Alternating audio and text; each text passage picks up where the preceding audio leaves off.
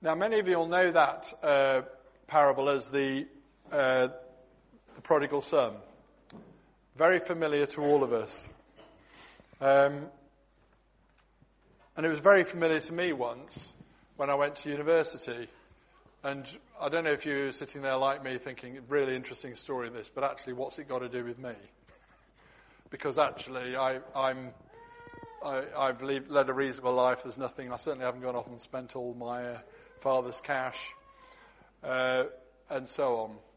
And when I was listening to this this story being preached at my first week in university, uh, I had a horrible experience. I can only describe it as horrible. When this story I was really familiar with, uh, which had nothing to do with me, so I was sort of like half listening, thinking, "Oh yeah, I know this."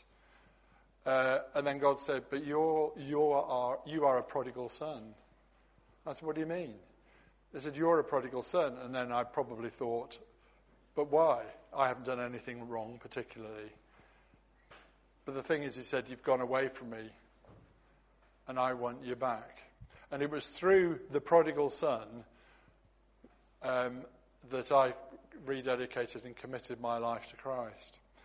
And what I loved about it was the way that the Lord surprised me through a very familiar story that I'd heard. And I thought it's actually a great story, but got nothing to do with me.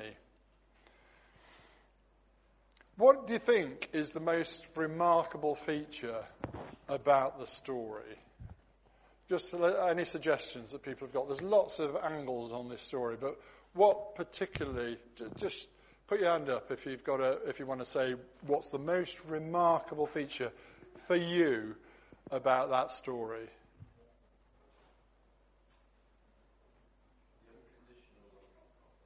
The unconditional love of the Father. Brilliant. Somebody over here, put their hat.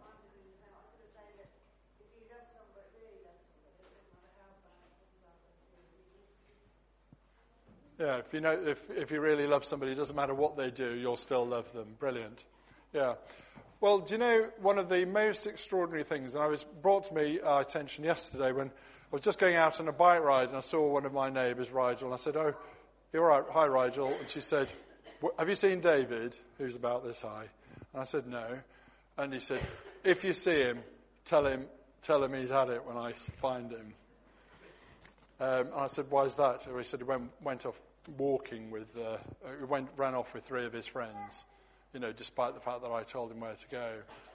And obviously, uh, everything's sorted itself out okay in the end, I, I believe. But I was thinking the most remarkable thing for me about this story is to do with the love of the Father.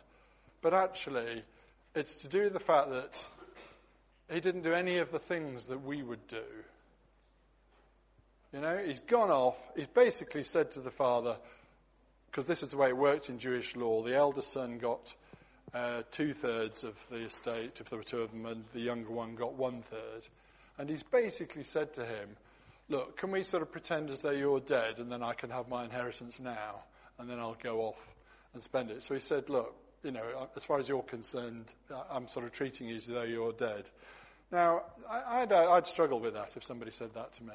Uh, one of my children did, certainly. Um, but the father gave him the money. And then the most remarkable thing is, is all of the things that he should have said when he came back. You were so stupid, weren't you?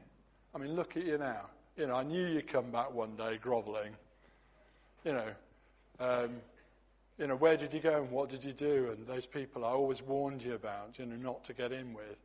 Just think of all the things. And, you know, my, my, my neighbour friend, wait till, wait till David gets home. He, he's, he's, he's for it. And I was thinking of parallel examples, like if you've ever lost a child, you know, like in a supermarket or a, a crowd or whatever, you know, there's mixture of emotions and there's a total sort of sense of relief if you find them, but there's also an anger as to why they didn't do what they did. So for me, the big thing about this is the reaction of the father. Why did he react that way? And the reason is, as Pat and Ian have already sort of touched on, is because of his love for the child. But I mean, it's actually ridiculous if you think about it. It was so unconditional, this love. Even though he'd regarded him as good as dead, even though he'd gone against everything the father had told him to do, the father still was there waiting for him. And something I, I hadn't really appreciated until I realized this yesterday, because we know the story that the father was there waiting for him. Well, he didn't get a telegram saying what day he was coming back on. The father had been waiting every day, every day for goodness knows how long, for him to come back. Every day out there looking. Patiently, one day he will come back. And the thing is, I think that is the way that God treats us. He's waiting for us. He doesn't shout at you. He doesn't demand of you. He's just waiting for you to come back. And the reason I was the prodigal son was not because I'd gone off into wild living, but we're all prodigals because we've all wanted to go our own way. Yeah, okay, I know that might be the way you want to do things, but this is the way I want to do things. Well, okay, then I'll let you do. I'll let you go that way. The Lord loves you uh, so much that, like the prodigal, the prodigal son's father, He'll let people go off and do their own thing rather than hold on to them. But He'll be there waiting. He will speak to you as I know people come to church t- week after week after week. And, you know, if, if you're one of those people who comes week after week after week and you hear about God's love, and, but you thought, well, I, it's nothing to do with me or I won't respond to that now. Well, he's there waiting. And he won't force you, but he's longing for you to be restored. Now, I call this talk, such as it is, um, the party. Because I think that's the most remarkable thing of the lot. He doesn't just say, well, okay, then I won't say, why did you do this and why did you do that?